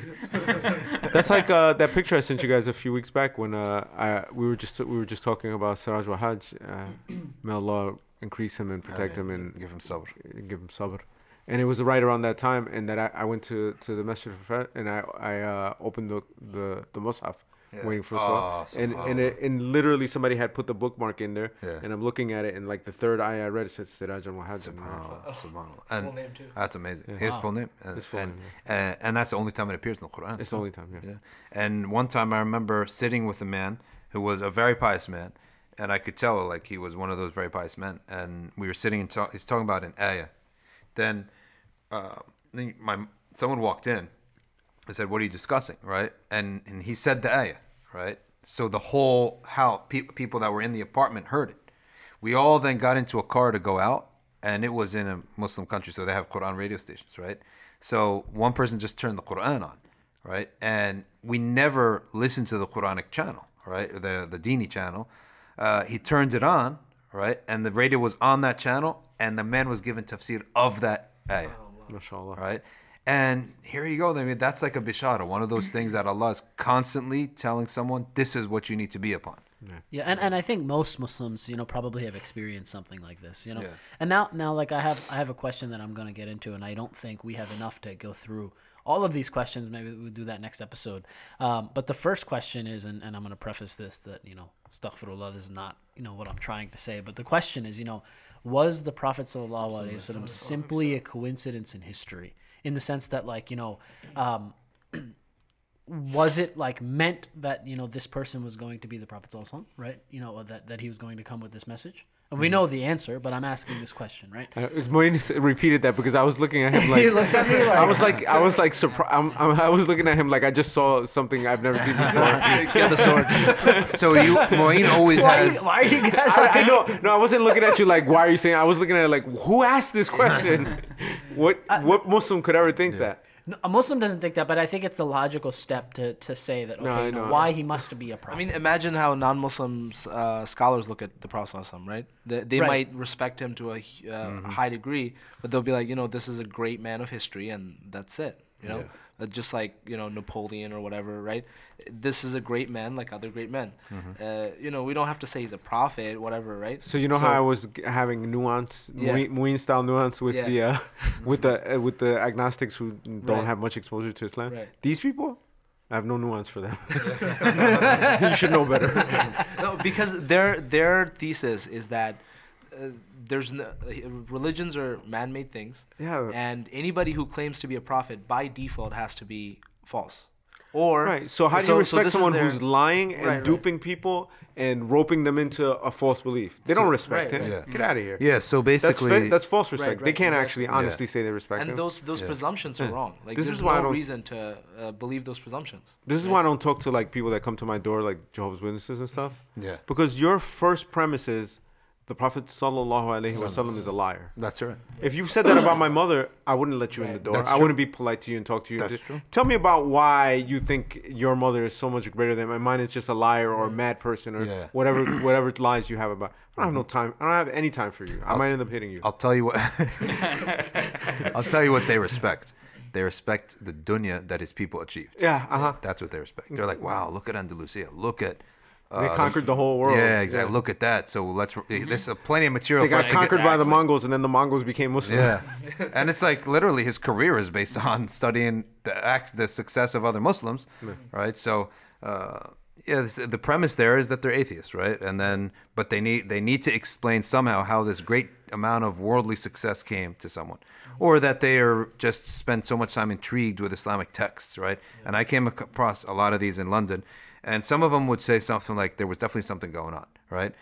And leave it at that. But I'm thinking to myself, subhanAllah, though, the Prophet ﷺ did not just come with that, he came with a threat. Right. So won't you take that seriously? That means you have already, if you don't even take it seriously, you've already dismissed, right, that he is uh, uh, in any way truthful. But if he's not truthful, well, you just by his achievements, he's not mad, not crazy.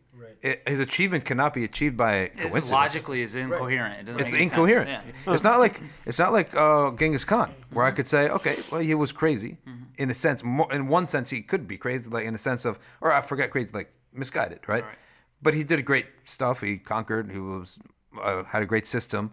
But Genghis Khan is not saying believe in me or go to hell for eternity. Right. So I don't have to take a position on Genghis Khan. I could say what's good and what I don't like, right? But the Prophet Muhammad sallallahu he's saying this is done, and it is done with uh, it, it, it, it is done. It's coming with either I'm truthful in what I said or I'm a liar. Yeah.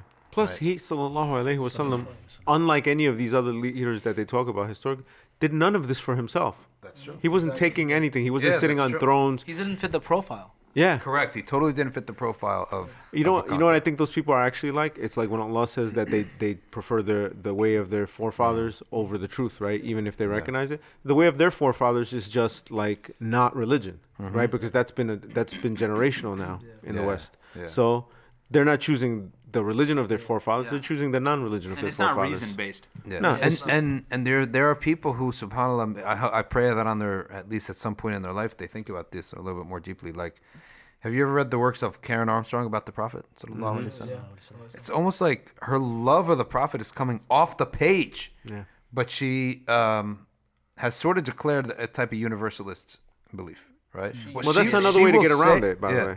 She'll say the Prophet Muhammad sallallahu alaihi wasallam. But I'm thinking to myself, you can't say he's a prophet unless you're also recognizing, respecting what he said. And he said, any Jew and Christian who hears about me, that means he hears about me, he understands this thing properly. And he still doesn't believe in me, right? And when you believe in the prophet, you have to believe in what he said and you have to denounce what he denounced. Well, this, this Right? is one of the ridiculousness of universal religions and perennialism and stuff, right? Is that you say, no, I accept him as a prophet. I believe in the message that he brought, etc. But I think I got some of this better. Yeah. I think I know a little That's bit. Some of is. this I understood better, which is that it's all good mm-hmm. and they all count Yeah. still, and there's no abrogation, and there's no if you don't follow me. y- You, And Yeah, that, the that's where my liberalism ends. That's where like you know, that's when it starts becoming ridiculous. Alhamdulillah, you have limits. so I mean, I understand these universalist people. They're just nice. They want to be nice to everybody, and they want to be inclusive, and they want to, Yeah. you know, they're like hippies, right? But It's almost like saying, your opinion is not more No, but important. it's not logic. It doesn't. They're putting their opinion and their emotions above the message that Allah sent this messenger The, with. the thing is sallallahu that not everybody can be right. You know, Eh, you you can't have eh, just by the way you define things. You, Mm-hmm. Not everybody can be right. If I'm say that I'm sitting at this table and I'm like, this is a table, and somebody's like, no, that's not a table. It's like a bus or something, right? Like you know, like we can't both be right eh, Yeah. depending on how we define our terms. You know how everyone can be right in this in this scenario. By the way, you know how everybody can be right in this in the religious scenario. It's by being Muslim, right? Because this is how it works. Right. All this time you were upon whatever you were upon, Right. Because you didn't know, but now you know, Mm-hmm. and so like the person that's shown the truth, they go, "Oh, uh, you know, I didn't realize that this is actually a bus going to New York. I, the whole time I thought I was going to South Carolina. Yeah. Yeah. But I'm seeing the street signs, and now I'm looking and I see the tall buildings. Clearly, we arrived in New York City.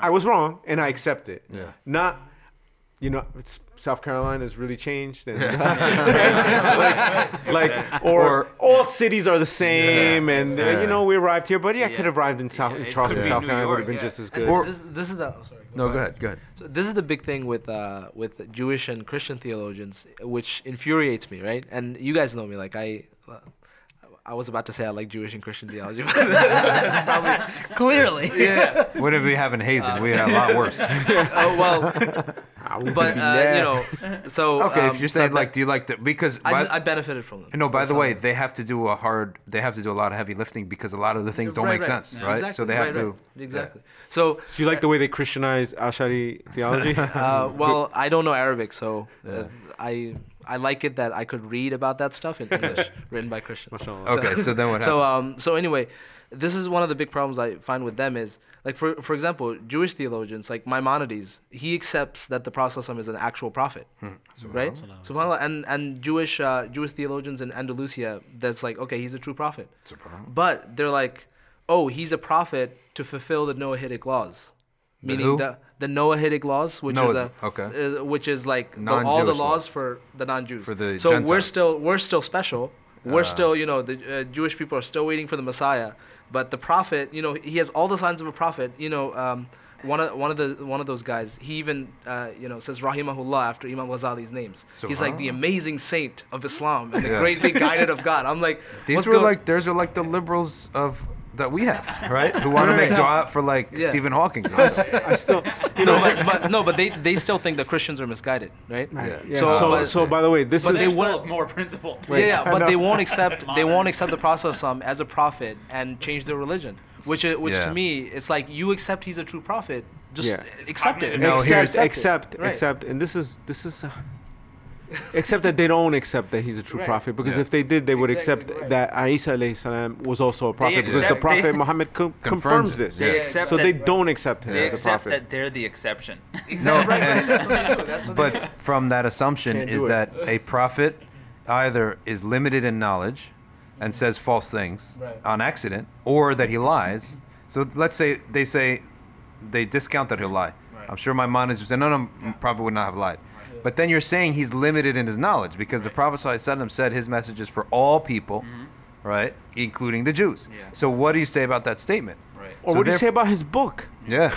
yeah. so therefore, they would have to say that a prophet is not always truthful, and one of the four conditions of They're a saying prophet. a prophet is not a prophet. Yeah. Exactly. Exactly. Well, one the the other thing is you have to understand the Jewish conception of prophethood, Right. Which Yeah. is like some guy who gets a message from God, but he's also kind of a loser sometimes. Yeah, and a sinner and a sometimes. sinner, Sinner, and, and, you know, and sometimes he deviates. yeah, Yeah. yeah, that's their conception of a prophet. Yeah. So it's not Yeah. it's not high praise. Yeah. When, it's not high praise when they say.